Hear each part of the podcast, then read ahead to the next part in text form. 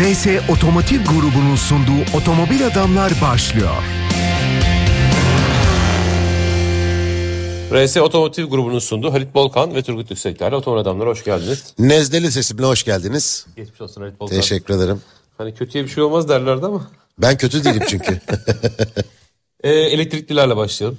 Tabii. Ee, çok e, enteresan gelişmeler var elektrikli otomobiller dünyasında ve bu hafta içerisinde Avrupa'dan bir iki tane haber geldi. Onlarla bir başlayalım mı? Ya evet biliyorsun biz ara sıra elektriklilerle ilgili bazı hani kaygıları şüpheleri dillendirince hani boomer oluyoruz teknoloji düşmanı oluyoruz ya. E bu iş öyle değil. Ya or- oradaki hikaye şöyle. Şimdi elektrikli otomobilleri, elektrikli otomobil teknolojisini öven çok kişi var. Evet. Fakat bunlara ya niye övüyorsun diye soran hiç kimse yok. Fakat sen bununla ilgili olumsuz bir şey söylediğinde böyle teknoloji düşmanına falan döndürülüyorsun. Or- orayı, orayı anlamıyorum Bak, ben ya. Şimdi benim işim ne? Ben 30 yıldır otomobil test ediyorum. Peki neye göre test ediyorum? Arkadaş parasının karşılığı mı? Problemleri var mı? Neresi iyi neresi kötü? Yani kendi segment ve fiyatına oranla neresi iyi neresi kötü? Dikkat altını çizerek söylüyorum. Ee, sonuçta her gelen yeni teknoloji ki biz karbüratör çağından geliyoruz ya. E, e, işte dizel turbo olmayan dizeller de kullandık biz. Sonra turbo dizeller, turbo benzinliler çıktı. Enjeksiyon sistemleri değişti. Yeni yeni elektronik sistemler geldi vesaire vesaire. Şimdi elektriklilerle yüz Ki o dönemlerdeki birçok eksikliği, aksaklığı da söyledik. Hiç kimse Tabii de canım. yani ya turboya düşman mısınız demedi mesela. Demedi tabii tabii yani hani ya da işte e, çift kavramlı otomatik şanzımanlar geldi. Onların bazı problemleri ortaya çıktı. Eski tork konvertörlerin problemlerini söylerdik biz. Evet. Yani Des- problemsiz DSG problemleri var diye söylemedik işte mi? çift kavramlı otomatik dediğim o. Bir tek DSG'de yok. Orada çok Tabii. e, ayyuka çıktı çünkü en çok onlar satıldı o Yani dönem. özellikle altını çizdim. Hani DSG diye biliniyor yani. Aslında Tabii tabii öyle çift- çift biliniyor. kavramlı otomatik. Yoksa Renault'un EDC'sinde yok muydu sanki? Vardı. E ben bizzatihi ben kaldım Şubat ayında köprü trafiğinde orta şeritte kaldım kardeşim. Ondan önce ne vardı? Otomatikleştirilmiş manuel şanzıman problemlerimiz vardı. Yani e, bi- biz teknolojiye karşı değiliz. Sadece tüketicilerin doğru tercih yapması için her teknolojinin, her ürünün artısını ve eksisini söylemeye çalışıyoruz. Bak buradaki şey ne biliyor musun Redim? Şimdi elektrikli otomobil alıp kullanan ki bizim de çok beğendiğimiz elektrikli otomobiller var. Alıp kullanan hayatını buna göre organize eden çok arkadaşımız var ve bunlar anlatırken şey diye konuşuyor. E biz memnunuz. Evet memnun Biz olacak bir ki kesim zaten. Zaten sen memnun olacaksın. Evet. Fakat burada problem şu. Memnun olanların hepsi teker teker çıkıyor ortaya fakat memnun ol ya o zaten kullanmayı bilmiyor. Tamam işte ben de onu diyorum.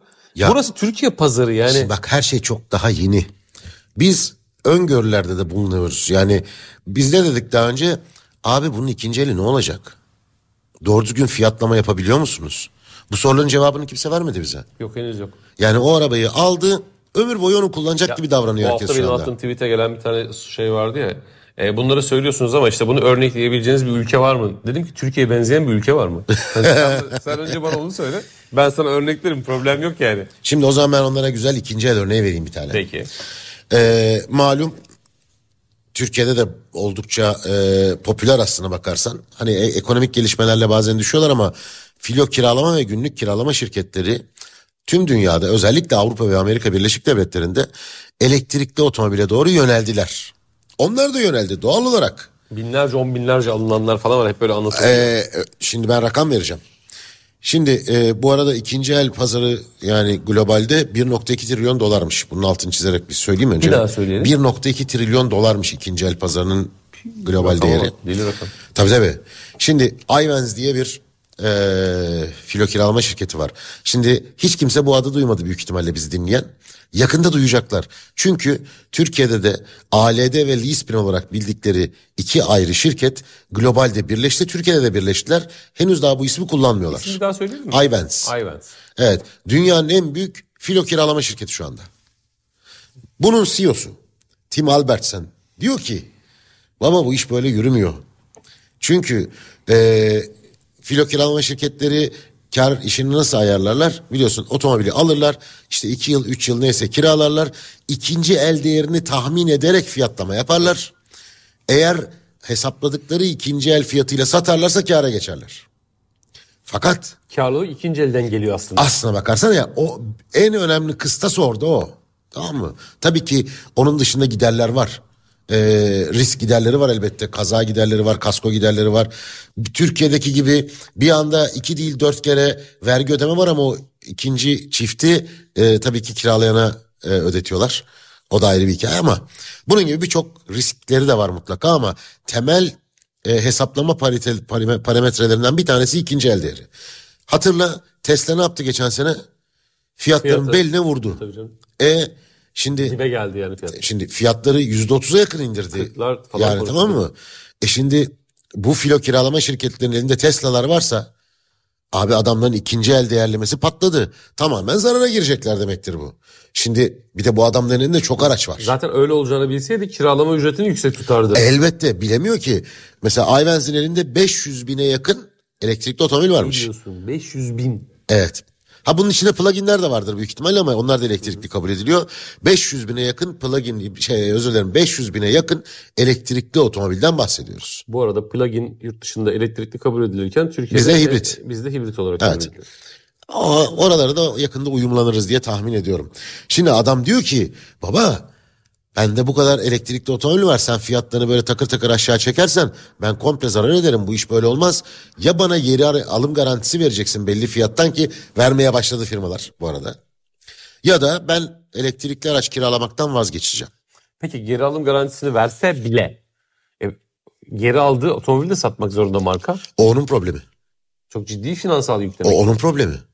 Mesela e, hatırlarsın Hertz Amerika'da 20 bin tane Tesla vardı galiba veya elektrikli otomobil diyelim.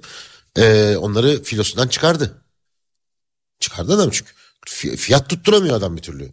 Bununla birlikte Sixt o da Avrupa'nın en büyüklerinden bir tanesi. Türkiye'de de var. O da Tesla'larından vazgeçiyor. Kiraladığı Tesla'lardan onları satıyor. Şimdi filo kiralama ve günlük kiralama firmaları tamamen ekonomik sebeplerden ötürü elektrikli otomobillerden uzaklaşmaya başladı. Ama bunlar çok büyük pazar. Bak sadece Ayvenz'in elinde 500 bine yakın var Çok diyorum. ciddi rakam ya. Bu Tabii 500 bilirsin. binin ikinci ele düştüğünü düşünsene. E Yani şimdi Ki şu anda düşüyor. Şu anda düşüyor. E, burada tabii e, çok güzel bir açıklama da var. E, yine bir buna e, şey bir şirket yöneticisinin açıklaması bu. Yeni ve ikinci el arasındaki fiyat farkı aracın gerçek maliyetidir diyor. Yeni ve ikinci el arasındaki fiyat farkı. Evet. Ha, güzel. Anladın mı? Yani bu işte gerçek maliyet bu diyor. Tamam doğru söylüyor. E, bir üründe de şey vardır ya ürünün e, maliyeti yani sen bir ürünü satman önemli değil. O ürünü kaç para yerine koyacaksın? Aynen öyle. Asıl, asıl hikaye o Abi, zaten. Maliyet, Maliyeti- bu diyor ya bak. Eski yani o otomobilin yeni fiyatıyla ikinci el fiyatı arasındaki fark o otomobilin sana maliyetidir diyor kardeşim. Bu ne kadar büyürse ben o araçtan o kadar uzaklaşırım diyor. Bu kadar basit bak bu iş. E, hafta içinde Karadağ'a gittim ben biliyorsun. Evet. Elektrikli otomobil yok denecek kadar az ama çok enteresan e, taksileri Tesla'dan yapmışlar. E işte ama kullanım maliyeti hikayesi o. Ve şarj istasyonu yok gibi bir şey nerede. Çok nadir. Ama çok da küçük bir ülke ya. Evet. Yani çok küçük Ben bir bütün ülke. ülkeyi iki, bir buçuk günde gezdim yani. Yani hani Ülkeyi gezdim yani. Şimdi öyle olunca şehirler falan da küçük tabii. Bu arada SAP var meşhur biliyorsun bu hani Evet. yazılım hikayeleri. Ee, çalışanlarına Tesla önermekten vazgeçeceğini açıklamış. Şimdi bunlar tehlike elektrikli otomobil dünyası için. Ciddi tehlike. İşte bizim en başından beri söylemeye çalıştığımız şeylerden bir tanesi bu. Ha bu arada e, elektrikli otomobille ilgili öngörülerde hala da şey problemi var Avrupa'da da. Bazı ülkelerde Hollanda'da olmayabilir. Çok fazla e, altyapısı çok gelişmiş çok fazla şarj istasyonu var ama e, şarj istasyonu sayısının azlığından şikayet ediliyor hala da. Elektriklilerle ilgili benim ilk günden beri söylediğim şey şu. Bizi hep şeye yönlendirdi elektrikli otomobil. Çevreci.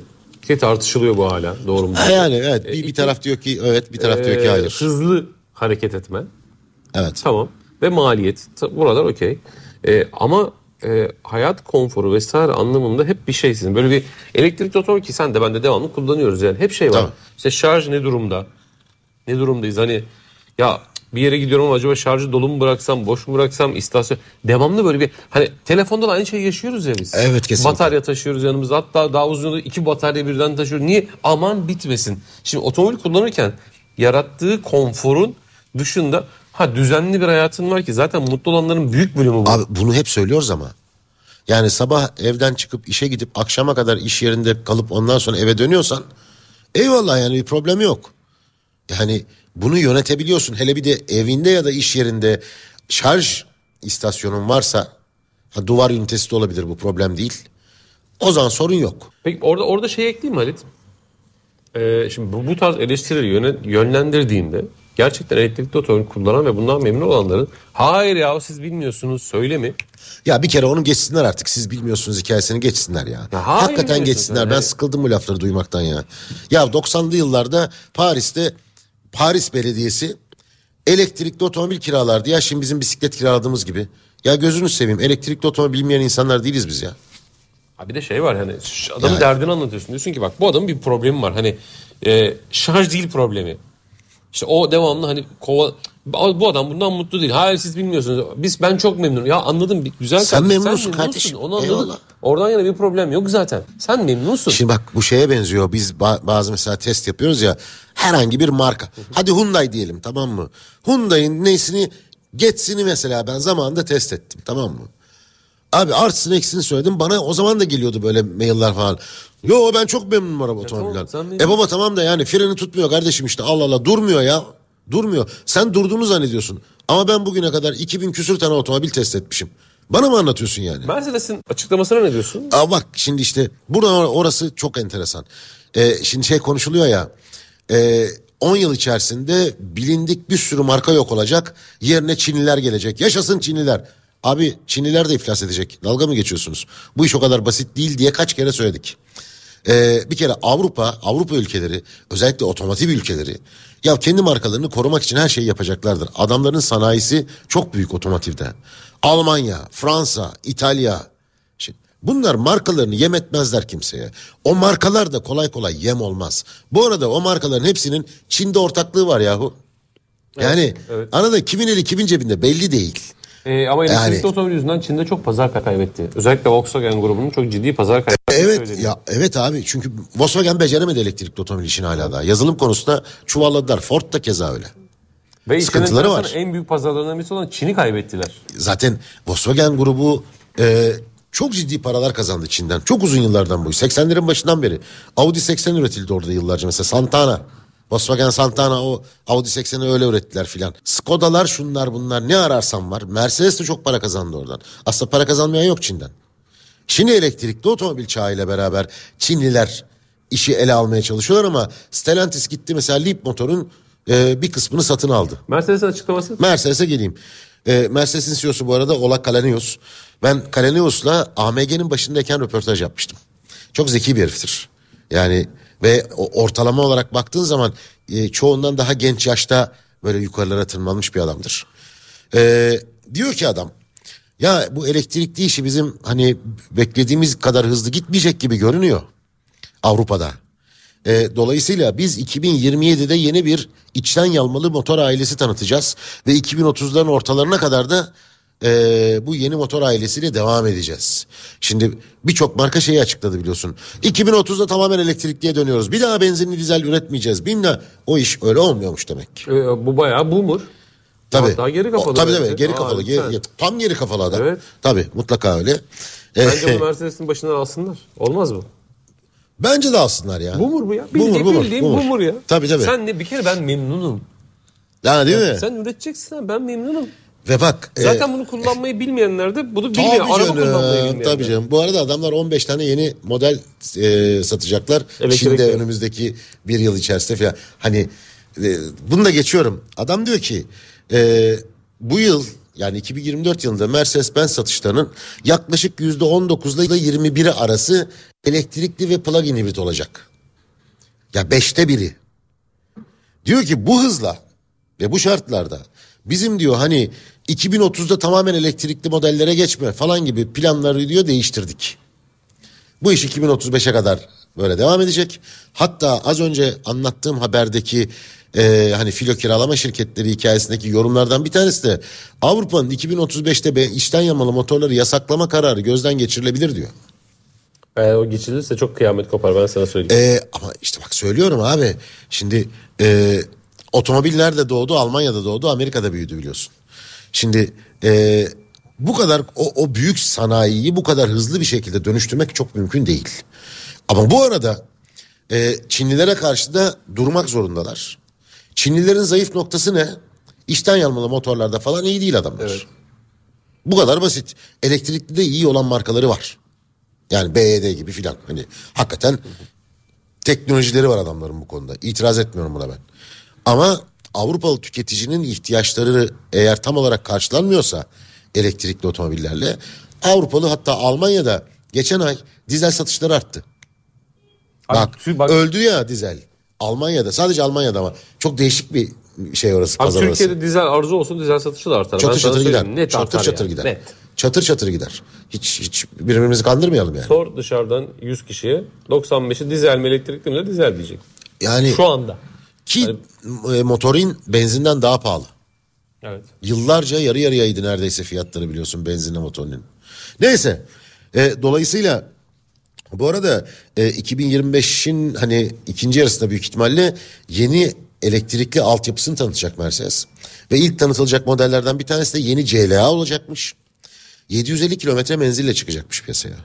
Şimdi bak elinde adamın bu teknoloji var. Ona rağmen Ona rağmen adam diyor ki ben içten yanmalı yeni bir motor ailesi daha geliştireceğim. Abi demek ki her şey söylendiği kadar toz pembe değil elektrikli dünyasında. Bu kadar kolay değil bu iş. e, bu ikinci el vesaire konu biz ikinci el ikinci, e, elektriklerde ikinci eli çok konuştuk, çok anlattık.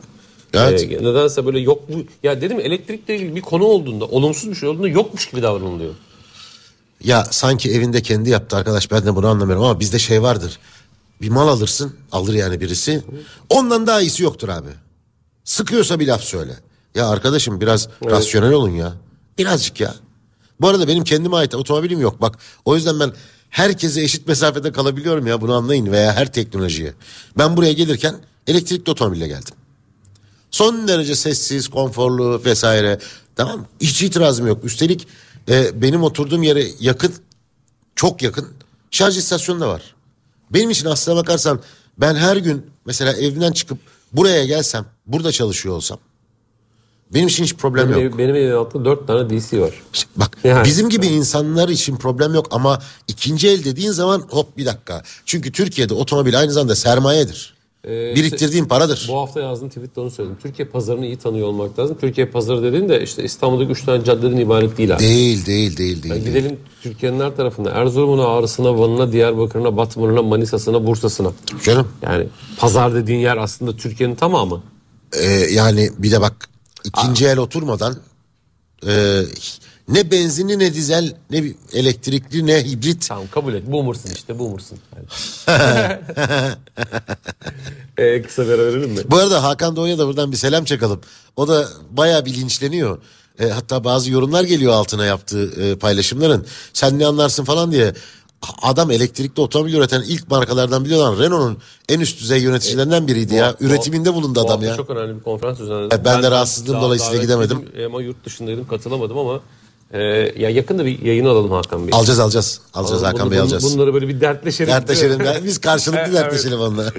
Ee, kısa bir ara verelim. Aranın ardından Otomobil Adamlar devam. Otomobil Adamlar'da ikinci bölümdeyiz. Ee, Halit çok sevdiğiniz otomobil fuarları. Jönev, Cenevre, Cenevre. Geneva. Hani e, yarın açılıyor. Ee, pazartesi açılıyor. Pazartesi açılıyor. Pazartesi açılıyor 26 Şubat'ta. Ee, ama fuarlar pandemiyle beraber çok güç kaybetti. Ya zaten aslına bakarsan e, pandemi öncesinde, öncesinde de yavaş yavaş bazı markalar fuarlara katılmaktan vazgeçmeye başlamıştı. En azından sadece belli fuarlara katılmaya karar vermişlerdi. Mesela Volvo. Ee, sadece dünyada 3 tane fuara katılıyordu. Artık o dönemde. Yani 2019-2020'lerden bahsediyorum. Çünkü fuarlar çok pahalı. Yani sadece e, Türkiye'de yapılan fuarlara hani Türkiye'de katılan firmalar çok pahalı der ya. Sen bir de bunu global firmaların pahalı olduğunu söylediğini düşündüğün zaman ben e, Ford mesela Paris Motor Show'a katılmaktan vazgeçtiğinde Ford yetkilileriyle konuşmuştum yurt dışındaki. E, demiştim ki ya niye? Ya Paris Motor Show bu Frankfurt'la iki yılda bir yapılır. Yıllardan beri e, Avrupa'nın en büyük ikinci fuarıdır Paris Motor Show. Otomobil fuarı açısından da. En büyük Frankfurt'tu bu arada. Alan olarak da öyle. E, dediler ki bakın biz buraya 20 milyon euro harcıyoruz. 20 milyon euro. Ha. Bak. Biz dedi bu parayı Paris'te harcamaya kalksak e, 150 bin kadar kişiye Ford kullandırırız. Bir test sürüş aktivitesi düzenlesek bizim işimize daha çok gelir dedim. Yani fuara gelip arabaya dokunan adamdansa o otomobili kullandırmayı tercih ederiz dedi. Çok daha mantıklı dedi yani. Ama mantıklı. Doğru söylüyor. Bir de tabii şöyle bir gerçek var. Artık iş öyle bir yere geldi ki biliyorsun e, elektronik hani bu işte elimizdeki cep telefonları, bilgisayarlar falan sayesinde e, biz oturup evimizde, ofisimizde bilgisayarımızdan görüntüleri görebiliyoruz. Bütün detaylarını alabiliyoruz vesaire. Eskiden öyle değildi. Hani biz dergilerde mesela fotoğraflarını basardık, verilerini giderdik oralara e, bayağı pazar arabasıyla dolaşıp işte bütün o bilgileri toplardık kağıda basılmış halde. Düşün. Ee, herkes de beklerdi. Acaba ne var orada? Nasıl arabalar çıktı falan diye. Şimdi öyle bir şey yok. Açıldığı anda görüyorsun. Yani online izleyebiliyorsun falan. Bir anlamı kalmadı. Hem pahalı hem de e, o parayı harcamaya gerek yok. Çünkü her marka kendi yeni modelini internetten çatır çatır tanıtıyor abi. Herkes de o anda görüyor. 20 milyon Milyonlar. dolar. Ben hala oradayım yani. O zaman öyle demişti adam bana. Ya bir şey söyleyeyim mi? 20 milyon dolar dediğin hikaye aslında sıksan Euro lütfen. euro.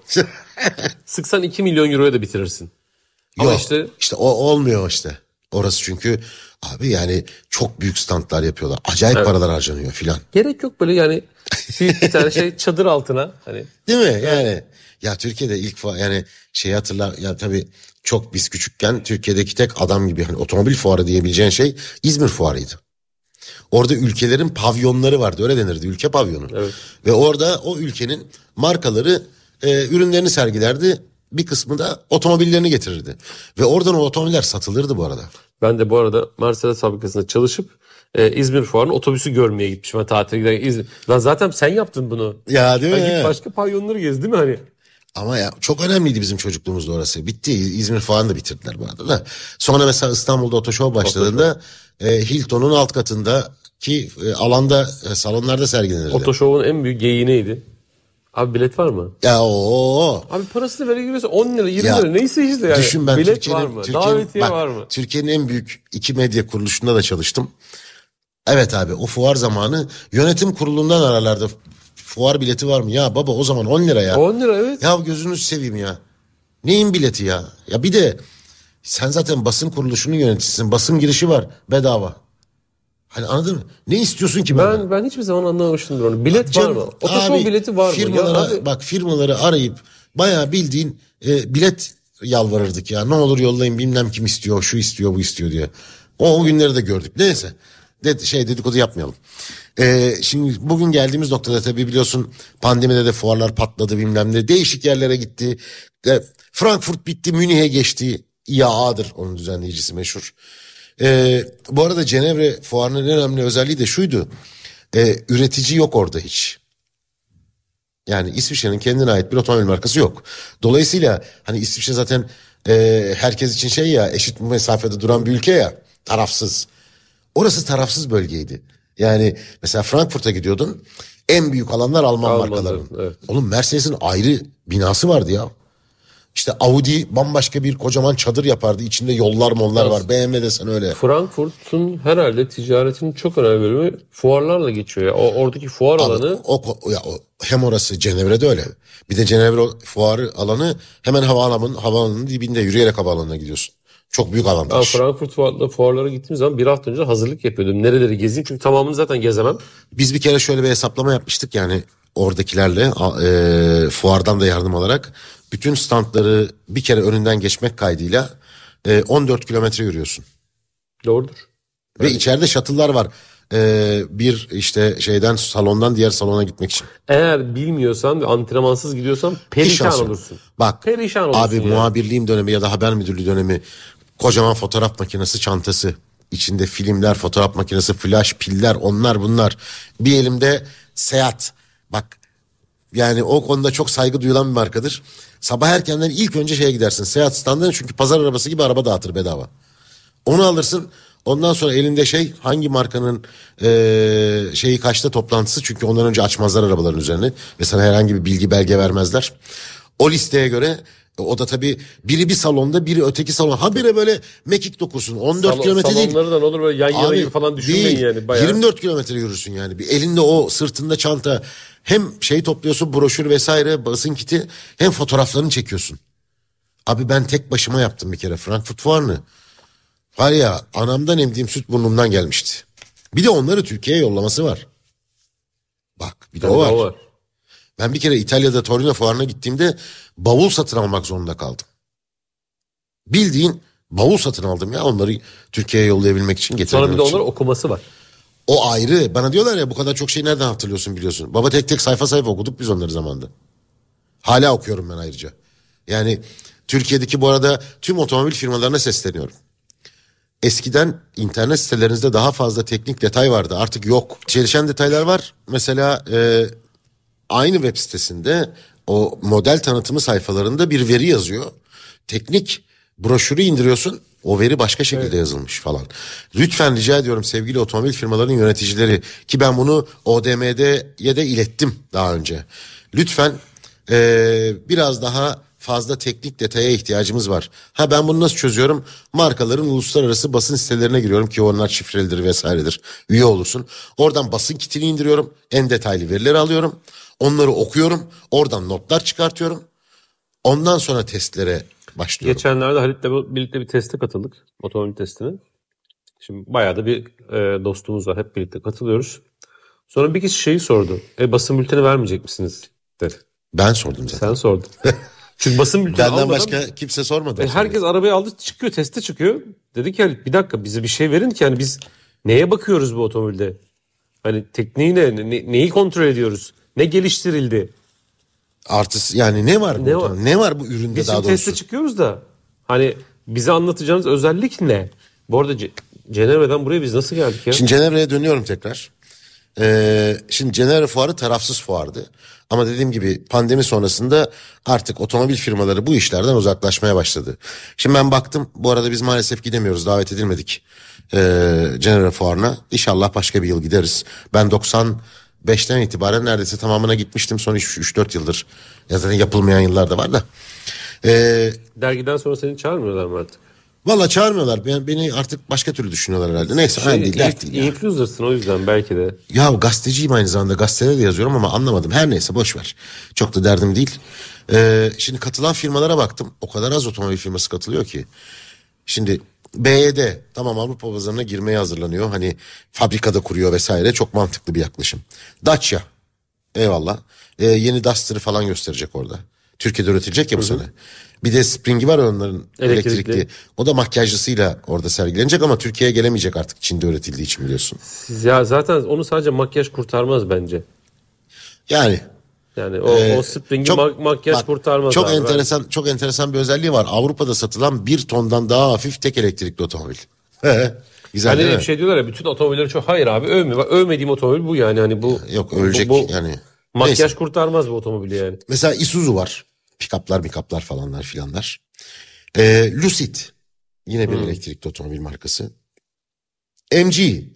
Yine bir elektrikli. Yine Yani, elektrikli ve Çinli. Şey de var yani içten yanmalısı hibriti de var ama Var daha tabii çok, de. daha çok elektrik. Ama orada yeni bir e, alt marka gibi bir şey tanıtacaklar. LMI diye bildiğim kadarıyla. Ee, sonra başka neler varmış? Renault var. Renault 5'i tanıtacak bu arada. Bu yeni hani uygun fiyatlı elektrikli otomobil Zoe'nin yerini alacak gibi görünen mesela o var. Pininfarine falan var. Onlar genelde gelirler zaten işte Microline falan ve küçük üreticiler var. Yani baktığın zaman bunlar var yani. Başka hani Mercedesler, BMW'ler falan. Vallahi burada o listede görünmüyorlar. Hı. Hı. Yani bileyim fuar Yani- deyince. Abi işte fuarlar artık anlamını yitirdi. E, Hakikaten. önce şey hatırlar mısın? E, Doğuş Maslak'taki yerini açtığı zaman 365 gün sürecek bir Fuar. Photoshop fuarı açtık demişti. Açılışında ben vardım. Yani söylediği şey buydu aslında. Bütün Volks- Volkswagen grubunun bütün markalarından Evet. araçlar sergilenecek. 365 gün Photoshop fuarı demişlerdi. Sonrası mesela. NTV oldu. yani e, abi fuar işi bitti. Aslına bakarsan. Yani ben şeye karşı değilim. E, bu kadar çok sayıda fuar olması gerekmiyor zaten. Ama e, mesela Cenevre fuarı gibi. Frankfurt, Paris gibi. Gerçekten çok önemli fuarların da yaşaması gerektiğini düşünüyorum.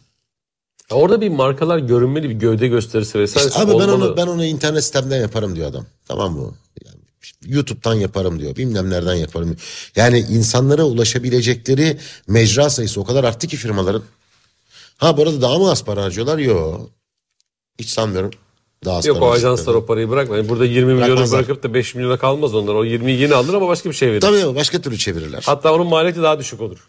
Yani e, bilmiyorum ya yazık oldu biz fuarları ben severdim fuarları. Çok zor zorluydu, yorucuydu. Hakikaten otele döndüğümüzde iki gündü basın günleri zaten hep. Ee, ilk gün akşam mesela dönersin otele ayaklarını böyle bir duvara yukarıya kaldırırsın. Tabanların pişmiştir çünkü yürümekten. İstanbul'daki otoşov fuarlarında bizim görevimiz neydi biliyor musun? De, vites topuzunu çaldırma. e öyle olurdu abi. Vites topuzu çalınır, o çalınır, bu çalınır otomobillerden. Ee, şeye bakardım ben. Şimdi bizim işimiz otomobiller temiz olsun parlak. Orada çok müthiş Tabii bir canım. ekip. Görünmeyen ekip aslında bizim. Tabii ekip. arka plan. E, bu arada rekabet bizde de var. Mesela işte bilmem ne firma markasını şu firma hazırlıyor falan. Şey diyorlar abi heriflerin arabası onların arabası daha çok parlıyor. Şimdi Bak bize şimdi. gelen şey o. Diyorum ki evet parlıyor ama öğleden sonra görüşelim. Çünkü işte silikon yağını bir sürüyorlar araba yanıyor. Ama her parmak dokunduğunda yağ orası tabii. şey. Akşam üzeri otomobil şey gibi. E, tozla yapışıyor E, tabii. üzerine. Tabii canım. tek- ondan sonra akşam hadi gel onu temizle. Ya ben şey hatırlarım İsta- İstanbul Oto Show'da basın gününde bitmemiş standlar olurdu. Bak açılış yapılmış basın günü biz içeride dolaşıyoruz. Adam daha zı zı zı zı onu yapıyor yani. Çok zor işler çünkü bir önceki fuar geç boşaltılmış Fuar mesela. hazırlamak benim için e, zordur. Bir de fuar hazırlarken hadi küçük bir hikaye anlatayım mı? Yönetici Tabii, hikayesi böyle. tabii. Fuar hazırlarken iki tip yönetici vardır. Gerçekten hani kalender dediğimiz o hani ağır başlı iyi yöneticiler. Bir de şımarıklar vardır. E, bir gün şirkette oturuyorum.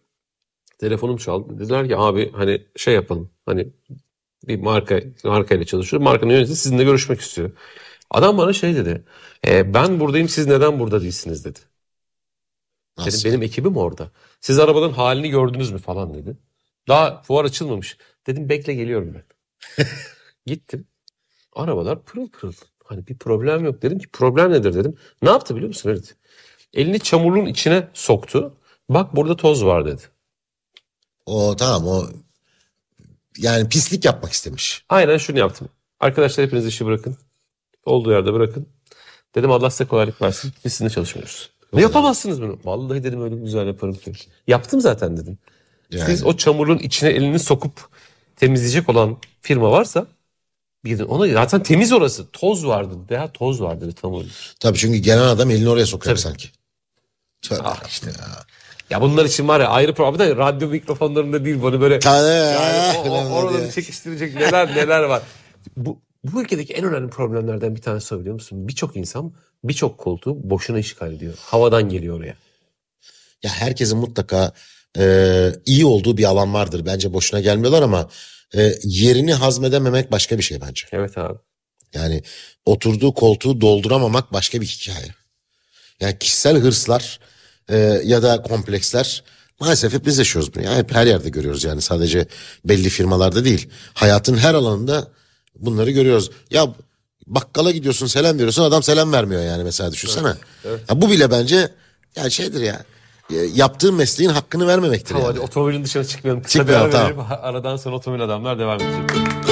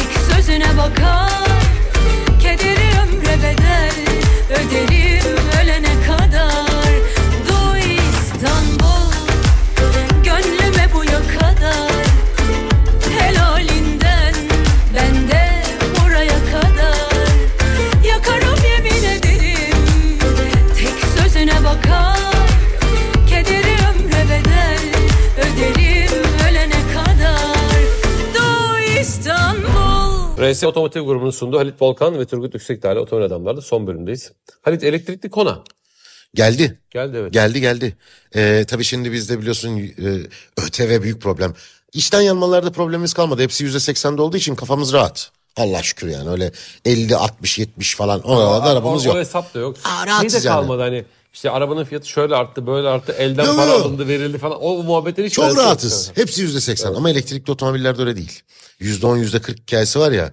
Ya niye yüzde on, yüzde yirmi, yüzde otuz, yüzde kırk yapmazsınız arkadaş?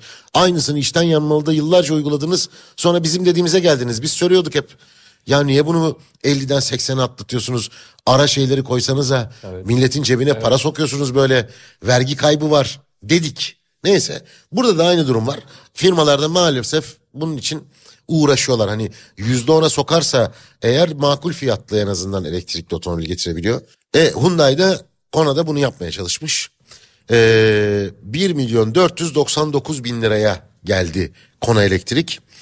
Ama tabii kısa menzillisiyle geldi. Ne kadar kısa menzil dediğin ne kadar? Şimdi şöyle söyleyeyim 48.4 kilowatt saatlik bir bataryası var. Çok da büyük değil batarya. Batarya küçük evet küçük batarya. Ee, WLTP karma kullanımda 377 kilometre menzil.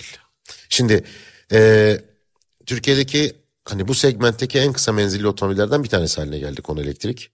Çünkü bakıyorsun mesela B segmenti hatchbackler var. B segmenti SUV'lar var. Mesela Stellantis'te B hatchbackler, B SUV'lar falan var. Onlar da daha önce 350-400 kilometre arasıydı. Sonra bir batarya değişikliği, bir motor değişikliği yaptılar. Aynı gövdelerde 400 kilometrenin bir tık üzerine çıktılar. Şimdi 377 kilometre evet biraz kısa. Ee, gücü 115 kilowatt yani 156 beygir aşağı yukarı. 77 de kullanımda aşağıda düşebilir. E tabii yani ister istemez düşecek. İster istemez düşecek.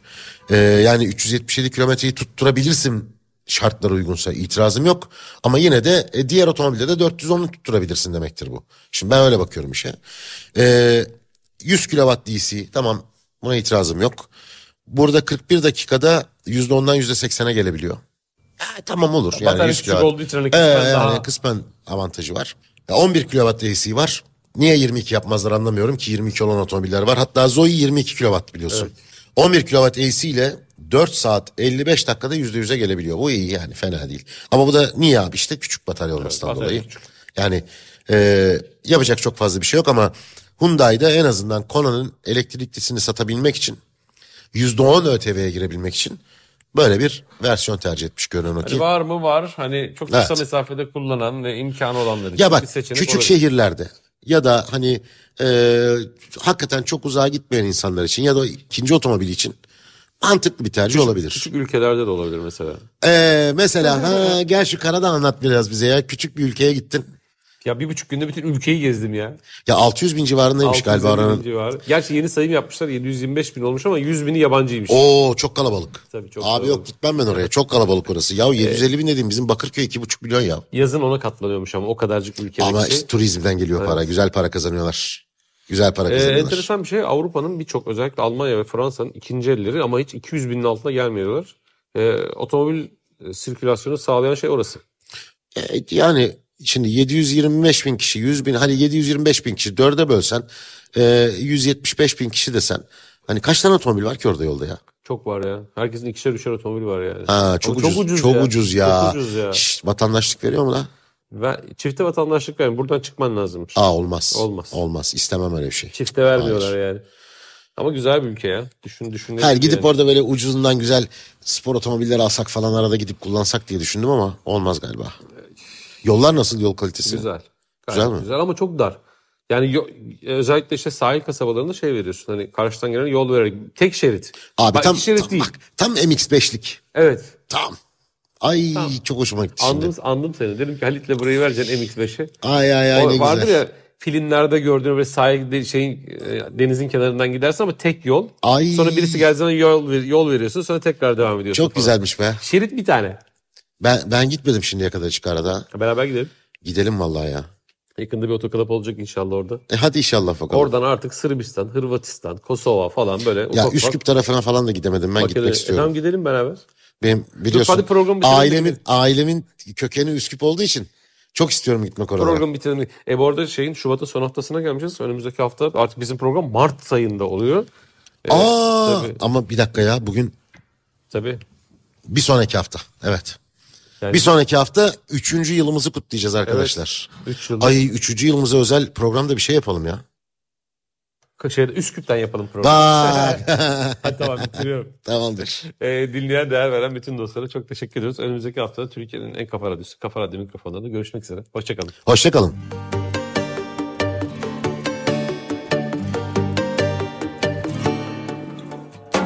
Üç günlük dünya, beş günlük mavra O da geçer sonunda. İşte durumumuz, güven sorunumuz Beni nasıl oydunuz? Safmışım, sazanmışım Bir yalana inanmışım. Tutunduğum dal çat demiş Kaç yerden kırılmışım. Onu da böyle öptün mü öptün mü ileri. Gittin mi gittin mi? Gitmişsindir be öpmüşsündür de Gitmedim de etmedim de Hayallerin içine. Ona da böyle. Baktın mı baktın mı? Ona da öyle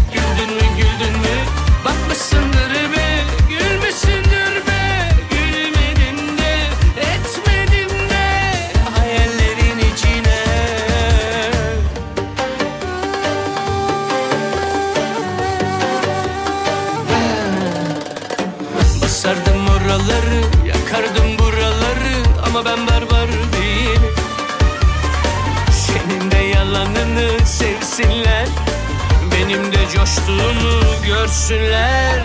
Dolmuşum, taşmışım. Bir yalana inanmışım. Tutunduğum dal çat demiş. Kaç yerden kırılmışım. Onu da böyle öptün mü öptün mü? Daha ileri gittin mi gittin mi? Gitmişsindir be öpmüşsündür de